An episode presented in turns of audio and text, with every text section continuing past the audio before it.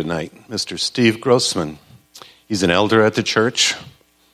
Um, he's not as elder as I am. Um, I'm a little older. Um, he and his wife, Jill, are the pastors here for marriage and family. Um, and Steve also plays the drums. He keeps all the worship people in time. Although when daylight savings time comes, he's a little off, but other than that. So, Steve Grossman, minister to his brother.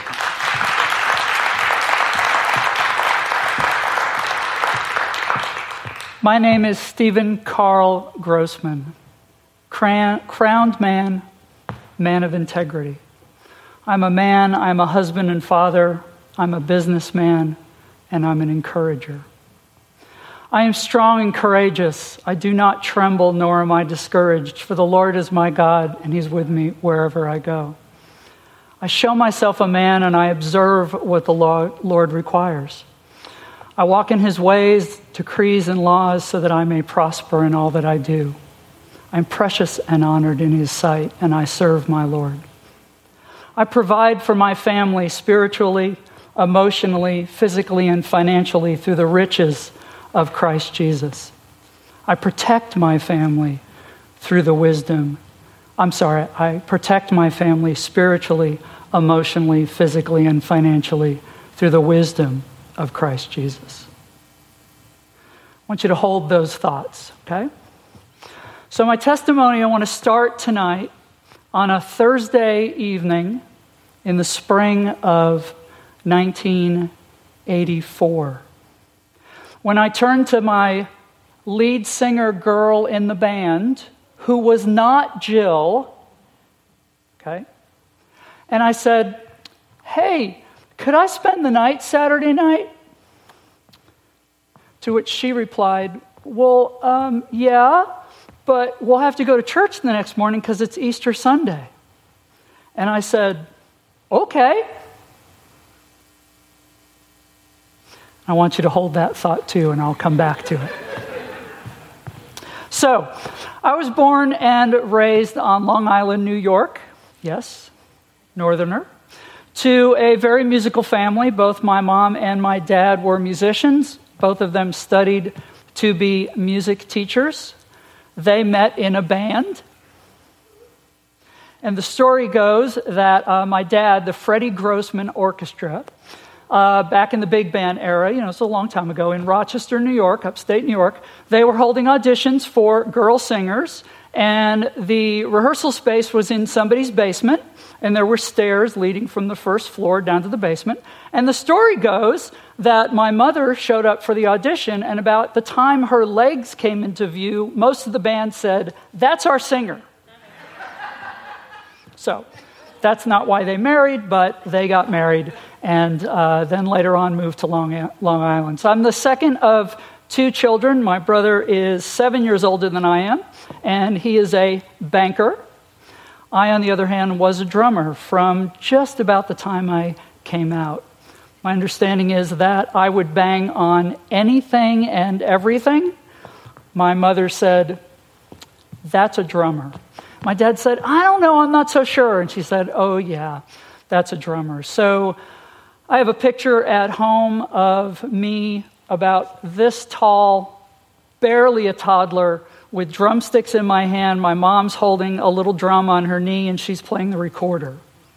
So I have always done that.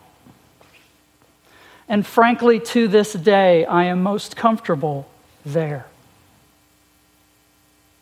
But of course, God has other plans. So I grew up on Long Island, a normal kid going to school, suburbs of New York City, but it's basically just like Smyrna, same houses. I mean, it really is. It's just another suburb. It's, so what? It's near New York City. Uh, grew up in a non Christian home, basically. Uh, we went to church some when I was young, but increasingly just holidays, and then increasingly nothing. And about the time I was 10 or 11, 12, somewhere in there, they came to me and said, You know, if you really want to go to church, we'll take you. Yeah, sure. five days of school, and then let's do something on Sunday too. So, of course, I didn't say yes to that. So, long story short, didn't grow up in the church at all. Great family, though. I mean, my parents were married until my mom passed away. Great home life overall. Although, in uh, when I was probably 12, 13, somewhere in there, my mom developed kind of a series of illnesses. And so from that time on in her life and then in my teenage life, that was the center of our home. And it was kind of a progression of things. And my family was okay at communicating, so I'm sure there was a lot more going on than I knew. But to me, it just seemed like we think it's this, we'd go get tests, it's not that. We think it's this, we'd go get tests, it's not that. So, an endless string of tests endless string of depression, quite honestly. My mom was just stricken with illness. Uh, she was pretty frail her whole life, but illness really consumed her for all of my teenage years. Music was my life, so I went away to music school. And I went to the University of North Texas. It was a state school in Texas. So I went from New York to Texas. Two primary reasons I went there. The first, of course, was music. It, believe it or not, has a world renowned jazz department. So, hey, that was me. I wanted to be a part of that. The second reason, though, I realized later was to get away from that depression. It was to be far away from that. And I really didn't understand that at the time. Again, I thought I had a pretty happy childhood, but in reality, there was, there was kind of this damper over the whole experience. So I went far away. Uh, went home during my first summer, but after that I stayed down in Texas, played in bands, spent the summers down there going to school, playing in bands, etc., etc. Now, something important happened at North Texas State in Denton, Texas. I met Christians. This was new to me. I don't know if I had ever met a Christian before. Now, I'm sure I had, but I was not aware of it at all in high school or junior high. It's funny, I ran into uh, somebody on Facebook recently, and she talked about a mutual friend of ours that gave her a Bible in school, in high school, and said, I just felt like the Lord told me to give you this. So there were Christians, but I didn't know any of them. So here's the thing, though the Christians I met were musicians, and they were in club and bar bands with me. That's where I met them. They were playing music, pop, top 40 music, in clubs, making a living, putting themselves through college. And they were solid, believing Christians. This was the first people like this I had met, and please bear with me as I use that language, because that's what it was like for me. Kind of like, something's different about you guys, and I don't know what it is right? Just something about them. They weren't overtly anything, but they were solidly following the Lord. So, you know, when certain things would come up, it's like, no, we just don't do that. No, we believe this, we believe that. So I started to get to know these people. You, you do that when you're playing five or six nights a week, four hours a night. You get to know the people you're playing with and working with. So I got to become pretty good friends with them and also their friends. They're church goers, and more and more and more of them. Now, another important part of this story is I had a friend named John. John was a bass player, and he was a non Christian like me. And he and I ended up kind of being the only non Christians we knew because we were gradually surrounded by these Christians. And we didn't even realize it at the time. It's not like we would say, you know, ooh, we're surrounded. But what we did do was we talked about everything we were experiencing and hearing from these Christians because they were kind of perplexing us. So it was a big topic of conversation, and particularly what was a topic of conversation was Genesis. I don't know how they can just refute all that science and believe that stuff. I mean, come on, can you believe it? No, I can't believe that either. I mean, now, you'd think we were Genesis scholars, right? but we were a drummer and a bass player getting music degrees. But we thought, you know, we had this thing wired, right? And we just kept each other in this mindset. We were crabs in a bucket. I don't know if anybody's familiar with that term. Uh, if you're not, uh, my understanding is that uh, when you go crabbing, however you go crabbing, you take a bucket with you and you grab a crab and you put it in the bucket. And what I understand is that if you put a crab in a bucket, that crab will get out of the bucket pretty quick. They're pretty good at that. Who knew? The way to keep a crab in a bucket is put two crabs in a bucket. Because the first crab does what it does, and the second crab grabs onto them. And the first crab can't pull both of them out, so they both stay trapped in the bucket. Well, John and I were crabs in a bucket. We were keeping each other in this mindset of, you know, no to Christianity because, well, you know, I mean, come on, Genesis, it proves that, you know, evolution, that's what happened in science. And so, in the spring of 84, that should ring a bell, this darling friend of ours named Dama, a mutual friend, came to me in my dorm room, just intent on saving me. Okay? I didn't know this at the time. She just wanted to get together and talk. But bless her heart, she sat across from me and just spilled her guts and more about the gospel, the Lord, why I needed it, why she was so desperate for me to accept it. And part of the problem here was I was a really nice guy. In fact, most of them, Christians, said I was more Christian than they were. And in some ways, they were right. But here's the other thing, too. I, I totally encouraged them in their faith. I was so understanding and supportive. I'm like, that is wonderful. Tell me more.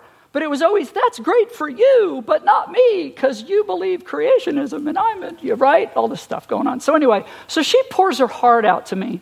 And bless her heart, I mean, just you know, a long time doing this. And she's just going on and on and on, pouring her heart out. And she thinks she is failing miserably, okay? And I, I knew this. I could see this on her face because she, she was so desperate for me to go, yes! But it just didn't happen. And I found out later she cried for like weeks to people about this thing. But here's what she didn't know. The whole time she was talking to me, at one point she got to the fact that this Jesus guy rose from the dead. And I don't believe I had ever heard that before. And that did not compute. And I don't know if you've ever heard anything or heard anybody say anything about feeling like their brains are scrambled, but that's what was going on in my mind. I'll never forget how it looked in my vision because I saw her eyes, and outside of her eyes, I saw like white fuzz, like TVs used to get when you didn't get reception because my entire brain was just scrambling because no one dies and then shows up three days later and hangs out with people. And then does it again and does it again and does it again, right? Now, of course, I couldn't let her know. Part of the reason I couldn't let her know is I don't think I would have been able to make a coherent sentence anyway about it because literally my brain was just on overload. So, bless her heart, she leaves having failed miserably. About that evening, I hadn't seen my friend John for two or three days, and I saw him every day. I didn't see him the next week. I didn't see him the next week. And then came that Thursday night when I said to my girlfriend, singer, Can I spend the night Saturday night? And she said, Well, okay, but we'll have to go to church on Sunday. Because it's Easter Sunday. And I go, okay. And I remember at the time thinking, why did I just say, okay? But I did. So, spend the night Saturday night, you know, we do our gig, go home, whatever. Go to church Sunday morning, and what is the entire message about? But the fact that this dude rose from the dead. And all of this is a waterfall moment because in that service, it just clicked. And I went, this is real. Period. This is real. I gave my life to the Lord that day, Easter Sunday, 1984. About a week later, I run into John. Now remember, John and I have all the same mutual friends. Guess what he's heard? Steve's become a Christian. And he's like freaking out, right? I, I kind of know this. I'm kind of hearing this through the grapevine. Finally, about a week later, we get to have a conversation. And I'll never forget, we had a conversation. I told him everything that happened. And he said, So, so you believe creation now? And here's the thing I hadn't even thought about creation for three weeks. That was the first time I'd even thought about it. And I said, Yeah, I guess I do. Because if that's what the Bible says, then that's what has to have happened. A couple of points there, right? You never know how what you're saying is impacting somebody. You never know. And you may never know. But chances are they're not going to say, Thank you so much. They might, but they might not. And Dama knows the role she played in my accepting the Lord. She knows that, and everybody in that community knows. And they all played a part in it. But you never know. And then the other thing is, I think we can all have testimonies like this, right? There's things that we're wrapped up in, and then God comes over here and goes, Hello. And that's as true when we're walking with the Lord as it is for those that aren't. So, right, don't, don't give up on those people, whether they're really nice guys or not, because you just never know. You just never know. Obviously, a huge moment in my life. Um, continued playing in bands. Uh, right soon after that, I graduated college uh, to kind of go back to New York and not to make light at this at all. But uh, two days after I graduated college, my mom actually passed away. We had actually uh, eventually gotten a pretty accurate diagnosis and was able to treat uh, her disease. She had a disease called amyloidosis. And I want to say eventually because I think she had many other things leading up to it. They treated it with chemotherapy, but that just left her ripe for other things, and she died of a colon cancer that really came up rapidly, and, I, and we really believe it was due to the uh, chemotherapy just kind of wreaking havoc. So, uh, went home for the funeral, obviously after graduation and everything, but remained in Dallas primarily. Um, so, I'm playing in bands. I'll tell you a little bit about how Jill and I met. So uh, I'm in a couple of bands and doing different bands, and I get asked to be in this band called um, Rendezvous. And Jill and I had met a few times, like she said uh, when she gave her testimony. We knew of each other, we knew of each other's reputation. We had met a few times, you know, hi, hi. And all during this time, from Easter, before Easter, and Easter on, I'm dating this other girl this other singer. In fact, I was in a band with her. She moved to LA, which is why I was looking for another gig. And, well, I won't get to that part yet. So, so we get in this band together, and we rehearse three days. She lived in Nashville. She told me about Nashville. I kind of went, hmm, that's interesting. Sounds interesting. And then she quits the band for, for really good reasons. And our lead, leader of the band, Roy, talks about her for like two weeks. I can't believe how unprofessional she was. I just can't believe she left us in such a lurch. I mean, I just can't. He just went on and on and on and on and on about Jill. How she did. Oh my gosh, Jill Bradley, Jill Bradley, blah, blah, blah, right? We find another singer. We start working. We're working fine. Six months later, that lead singer quits. And he comes into rehearsal one day and says, I'm hiring Jill Bradley. And if any of you know me, you know I'm not a conflict type person. I'm not, I usually don't speak up at all. For, but for whatever reason, I was like, You're hiring who? What? It's like, Yeah, yeah, yeah, it'll be fine. I'm like, Roy, you talked about her for weeks. You're going to, how can you, right? So we go on with this conversation eh, over days. So, a week or two later, Jill comes to the first rehearsal. And over time, I realize that she's like kind of got an attitude towards me. And then I find out why. Because when Roy goes back to her to make the final arrangements, she's like, Oh, you know, is everybody cool? And he goes, Yeah, but the drummer has a problem with you. Seriously, that's exactly what he tells her. So, this is like how we start like getting to know one another, right? So, that's in 85, like in the spring of 85. We meet and we start working together. We're playing six nights a week. Now, I go back to my girlfriend who moved to LA. Um, I wouldn't wish this on anybody, but I know a lot of people can shake their heads if I say that you ever had a relationship from you know where, and it's not from heaven. That was this relationship, okay? And I didn't know it at the time she tried to be a strong Christian, but really, as soon as I accepted the Lord, it was like, great, you can be the spiritual leader, whatever that means.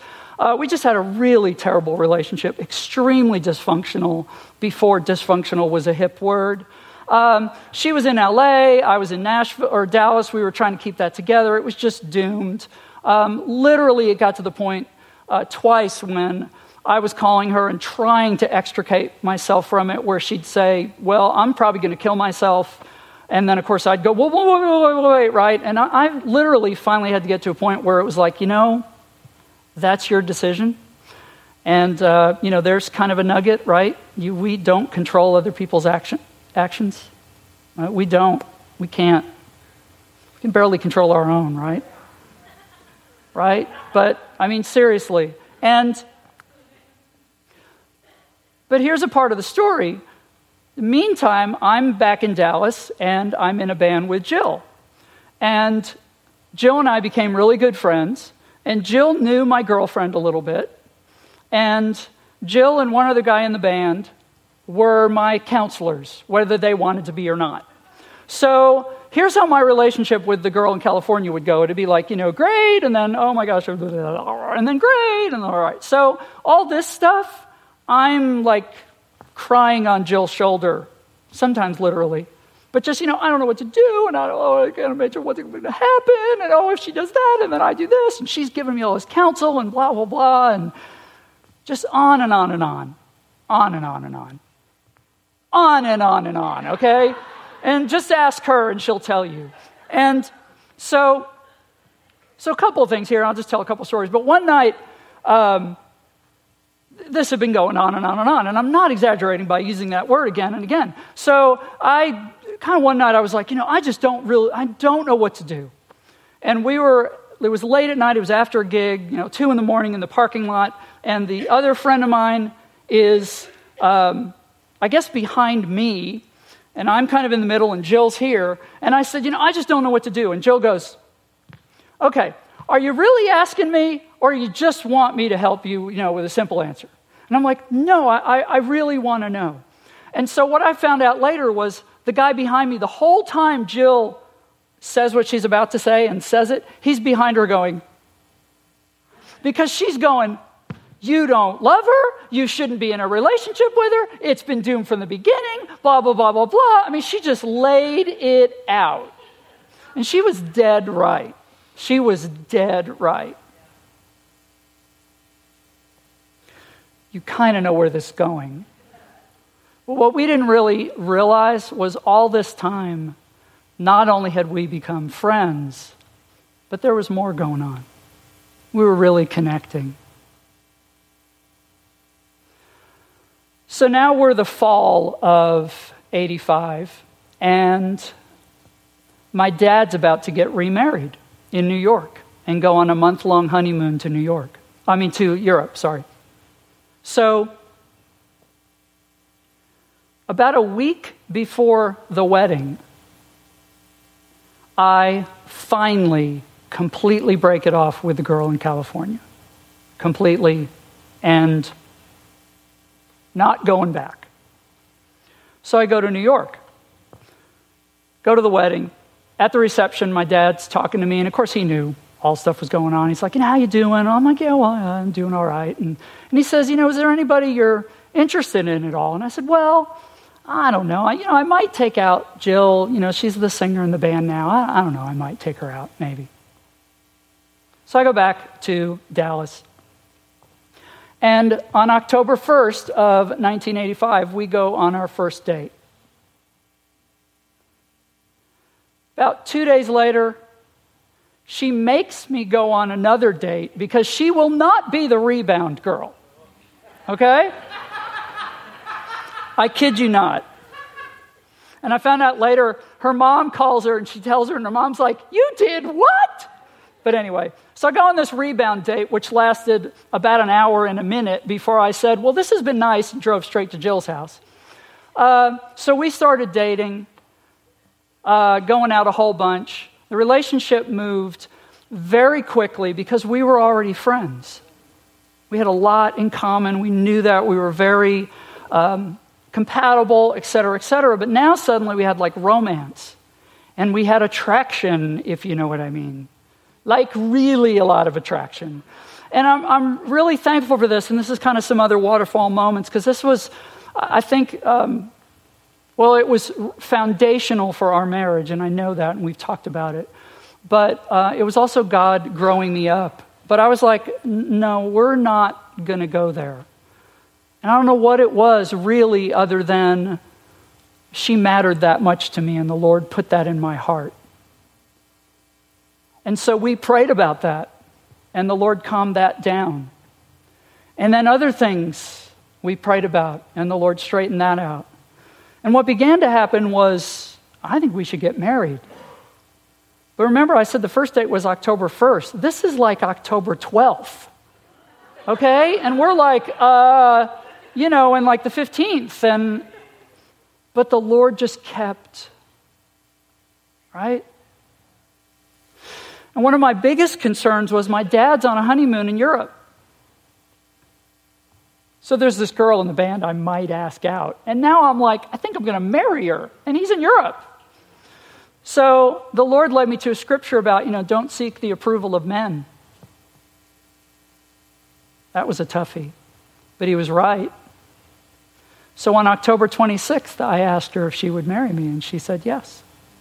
So we dated three weeks before we got engaged.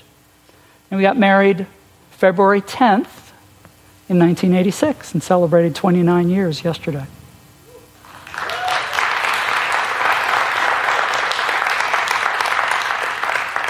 Um, yeah, so this was the area of my talk tonight where I thought I'd just kind of check on the time and talk about some things.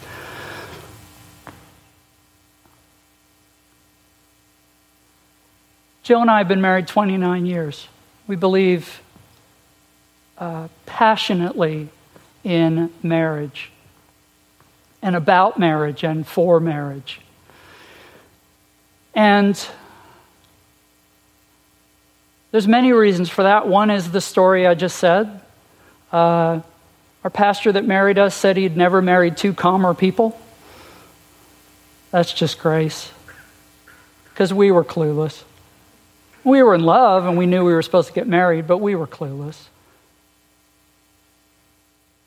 We had a really rough patch around seven years. And details don't matter, but let's just say there were biblical grounds for divorce and there was blame all around, reasons all around, cause all around. We both failed each other, we both messed up our marriage. And only by the grace of God, we both faced it that way.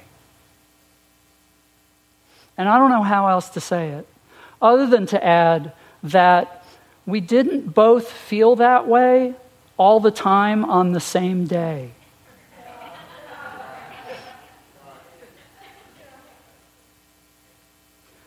But we fought back. And I'm telling you, you can fight back from anything. I'm telling you. You just you just got to do it. And it's not easy. It's not fun at all.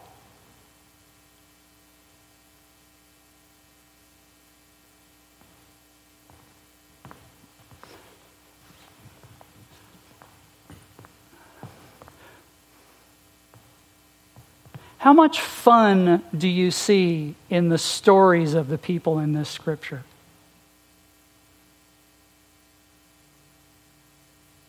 There's really not a whole lot.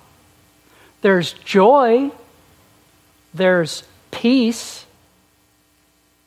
But what there really is a whole lot of is a whole lot of work driven by something called faith.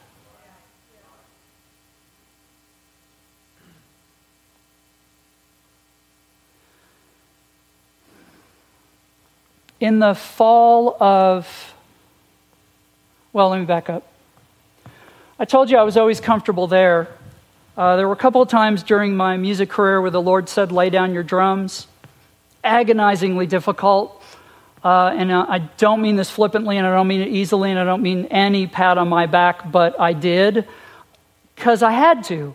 Not because it was easy and okay, great. It was more like, oh my God, what are you doing? But uh, it's too obvious. So I did, gave him back twice. But in 2001, my music career was basically over, and there's a whole lot of stories there, and I won't go into it. And yeah, yeah, yeah, I won a Grammy and an ACM, but my music career fell apart. So after two agonizing years of what can I do on this planet but that and provide for a family, I finally crossed over the threshold and said, I got to do something. So I got a corporate job. Wonderful experience. Found out my brain can do other things besides time. I can do other things. I have other skills. In fact, there's a watershed moment. Uh, so I'm two to three years in that job. I'm starting to really rise through the company. I'm managing people. I'm like, wow, I'm a drummer. I mean, I mean, seriously, uh, yeah. I mean, I laugh about it too, but you got to understand, right? So, and I'm like, why am I enjoying this so much? And I remember sitting in my office and thinking about that, and really thinking about it. And what I realized, and it was, it was the Lord putting it in me, I know, was that I liked encouraging people. That's what I liked about managing people. Where do you want to go? What do you want to do with your life? How can I help you get there? Not just how can I help you solve the problem, go make the company money, but where do you want to go?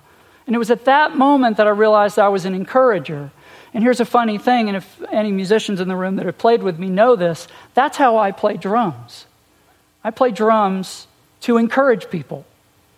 If any of you have been here long enough, you know that there are sometimes I just do really weird things behind those drums, but I wake everybody up, don't I? and it was at that moment in that office that I realized, oh my gosh, that's what I've always been. And I didn't know it. And it set a course for the rest of my life, too. And my point there is we're all gifted with things. We all have talents. We all have abilities. They're things we do, they're from the Lord.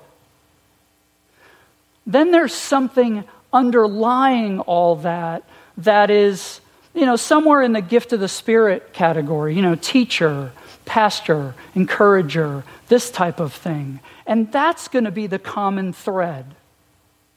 And if I had never realized that, I'd be in a gutter or dead and I'd be divorced. Because starting in 2001 and this job, God has taken me into places and doing things that I am not comfortable doing. I'm just not. I'm an introvert. I'd much rather be at home behind a computer. But he gave me a corporate job. He made me a manager of people. He made me a Dale Carnegie facilitator. So now I'm teaching people how to be enthusiastic in your communication. Come on. And I'm like, me? And all the time he's been like, yeah, you. I can't do that. Yeah, I know. You.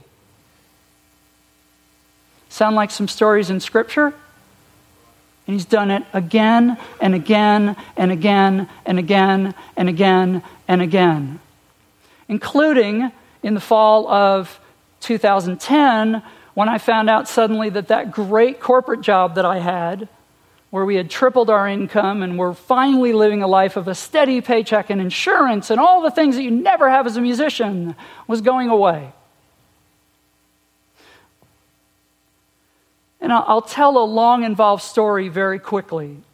That led to four years that is largely still going on of absolute desert journey, straight out of the Old Testament.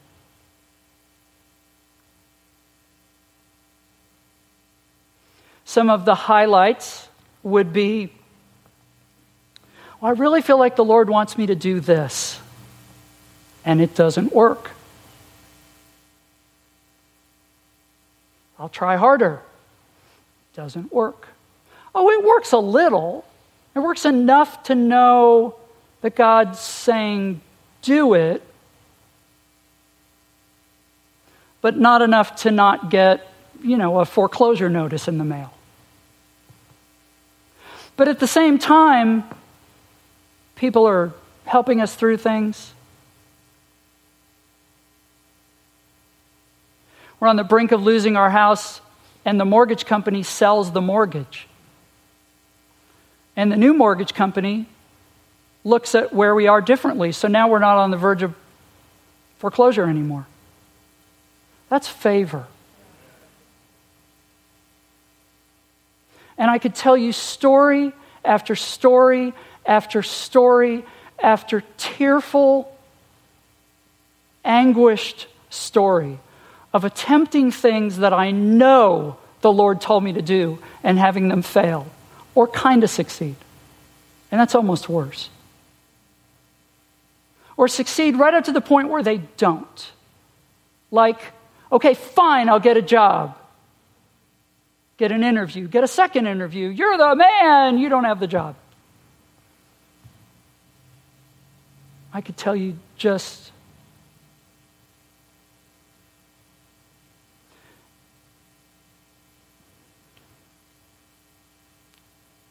I know what having your identity in Christ means because I've had my identity outside of Him ripped from me for four years.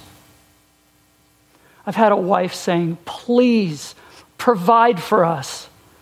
And me have to go, I'm doing everything I know to do that I feel like the Lord's telling me.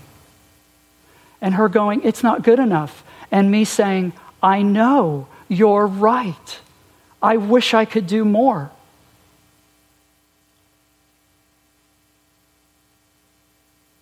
At the same time, I could tell you story after story of favor that we didn't want and didn't like I'd much rather be providing for my family like everyone else does. But God hasn't wanted that. But here's the thing, and I want kudos to Tammy. She sent us a, a uh, DVD uh, CD last year, and it really helped us through. And, and, it was on Elijah and Elisha. And the, the gentleman telling the story was talking about um, being fed by the ravens, being fed by meat delivered by the ravens. And he was talking about being in that situation. And he just made the comment, you know, but I don't like meat. And God going, yeah, you do now.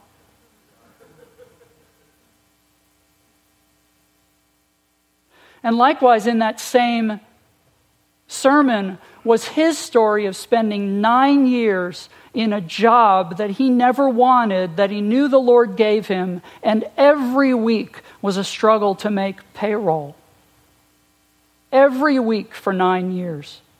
And he's crying out to the Lord. And the Lord says, You think I'm building a business, I'm building a man. I wept for 30 minutes after that. Because that's what he's done. And I don't think he's done it for me. I really don't. If he has, I don't want it. But but I'll tell you what I've learned from it, and this is why he's done it. I've learned that this book is so much more than just an owner's manual. It's so much more than just some nice tips. This is solid truth.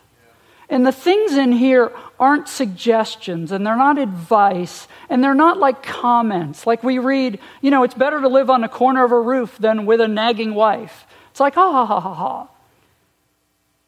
That's just reality. And I, am picking on that one scripture, but that's what I've realized. This book just describes reality. And if you look at it like that, it'll come alive.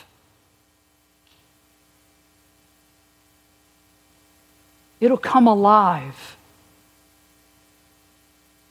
And God wants it to come alive. And He wants us, and here's the main point I've learned He wants us, Dave Mason touched on it earlier, He wants us 100% obedient and dependent on Him. And of course, none of us are, but that's what He wants. And I'm telling you guys, he's trustworthy. He's worth that. Now, tomorrow afternoon, I'm not going to be so sure, but I can tell you right now, and that's the walk of faith, right?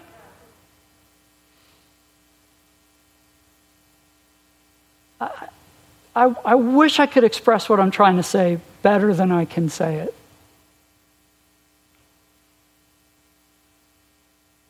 You know, we look at the Old Testament stories and we're like, well, yeah, you know, they were dependent on cows. You know, of course they depended on the Lord. I mean, cattle. What's the difference between that and your job? Nothing. You know, we think of Jerusalem as a dusty little backwoods town. It was the New York City of its time. Now, we, we read the Old Testament from an arrogant, distanced perspective, and that's not what was going on. Abraham was called to a land that God told him nothing about. The Israelites wandered in the desert by him going, Up, oh, today we're moving on, which is what he's done with us for four years. Now I want you to go do this. Yeah, I know. I want you to do this. Okay. Now we're going over here. And it's all about Him, and it's all about growing us up. And here's my proof. And this jumped out at me. So I mentioned the wandering in the desert, right? Everybody knows why that happened, right? Because the Israelites were disobedient, right? Everybody knows that. It's, it's clear in Scripture, unquestionably, they're on this side of the river to the promised land. Go over there. It's going to be great. And they send spies, and the spies go, Oh, we're not so sure. And all of them go, oh, I guess we can't go. I mean, literally, that's what happens. So God punishes them and sends them to the desert, right? I'm going to kill off all your leaders. It's all about you. You failed miserably. I'm going to smite you from the earth. And then we read in Deuteronomy, which is right before they're prepared to go back into the promised land after all this horrible desert, where Moses says, Remember how the Lord your God led you all the way in the desert these 40 years to humble you and to test you in order to know what was in your heart, whether or not you would keep his commands. He humbled you, causing you to hunger, and then feeding you with manna, which neither you nor your fathers had known, to teach you that man does not live on bread alone, but on every word that comes from the mouth of the Lord. I'm sorry, that's a different reading of the plot. So instead of God saying, Remember, he led you because you were a bunch of losers, and he had to lead you because, you know, you're just such a mess. And, oh, by the way, he killed your forefathers. And suddenly the real reason comes out. I led you so that you would become dependent on me. And you would know that I'm trustworthy. And then he goes on to say, You're about to take a land. By the way, that was Deuteronomy 8. So 7, 8, and 9 is where all this is. Then he goes, You're about to go take a land that I've promised you. But don't think it's because you're so great, because you're not. You're a mess. But I'm doing it because I promised, and I'm a God who keeps my, my promises. You get to share in what I'm going to do. Not because you're great, because that's the God I am. And then he changes the plot again and says, You're about to go in there and do this because of the wickedness of the people there, and they need to be taken out. Not because of you, not because you're great, but because I've got something that needs to be done there. That's the life we're all supposed to lead. We're supposed to be following him. And thankfully, for the most part, we all are, right? And we get to enjoy the blessings that he has. I've come to realize that the walk with the Lord is him going, I want you to do this. To which we naturally and correctly respond, I don't think I can. And he says, I know, but I'll be there with you, and I'll help you. And then we start to do it and we start to succeed in it because He's there with us. And about the time we say, Hey, I'm, I'm pretty good. He goes, Yeah, isn't it great what I did? And yeah, you've grown too, haven't you? So I've grown you, and I've accomplished what I wanted to accomplish. And it's all for my glory but you get to be a part of it. And then he does it again.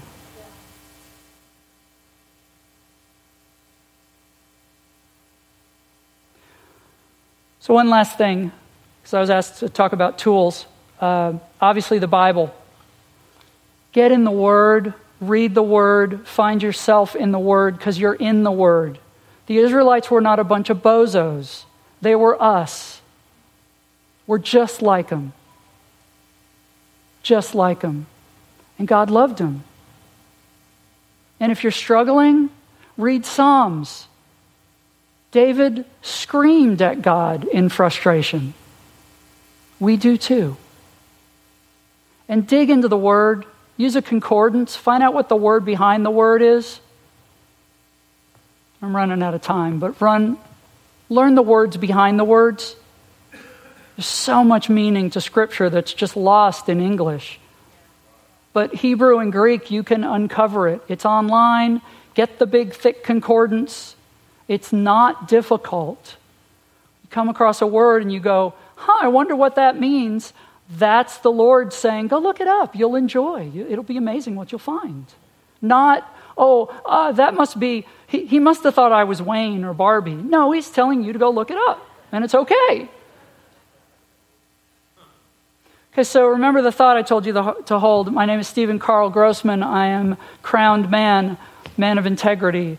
I am man, husband, father, businessman, encourager. I'm strong, courageous. I do not tremble or discourage. For the Lord my God is with me wherever I go, so et cetera, et cetera. All that is scripture except the first part. The first part is my name. My name literally means crowned one, man. Carl means man. Grossman means man of integrity. And something I left out earlier was I was attacked ruthlessly as a kid, picked on in the area of manhood. Remember, Jill talked about a target on your head? So my name has the word man in it twice. It's pretty ironic. Look up your name, it means something, just like in Scripture. And then find some scriptures and hold on to them and speak them over yourself often. I said all those things. I'm not all those things, but I'm trying.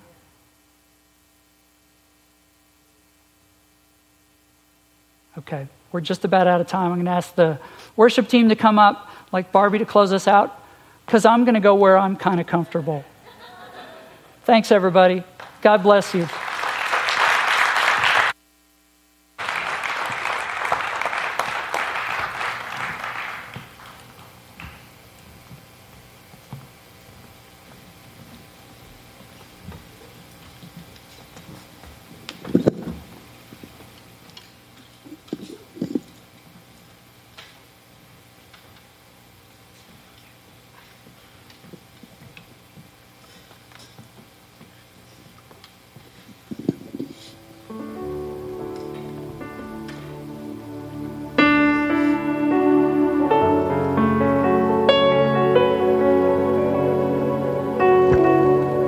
Stand? Let, let, we're going to offer you a blessing.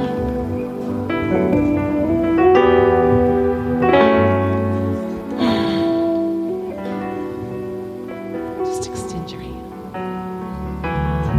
May the God and Father of our Lord and Savior Jesus Christ continue to reveal the testimony of Christ in your life. May you recount the days of goodness, the many joys, the blessings, the sorrows He's walked you through. May He clarify your path. May He bring you joy. May He give you peace. May He rest you under the shadow of His wings. In Jesus' holy and precious name we ask. Amen. We're just going to lift our hands for just one second. You can be dismissed. You can worship with just telling me I love you tonight.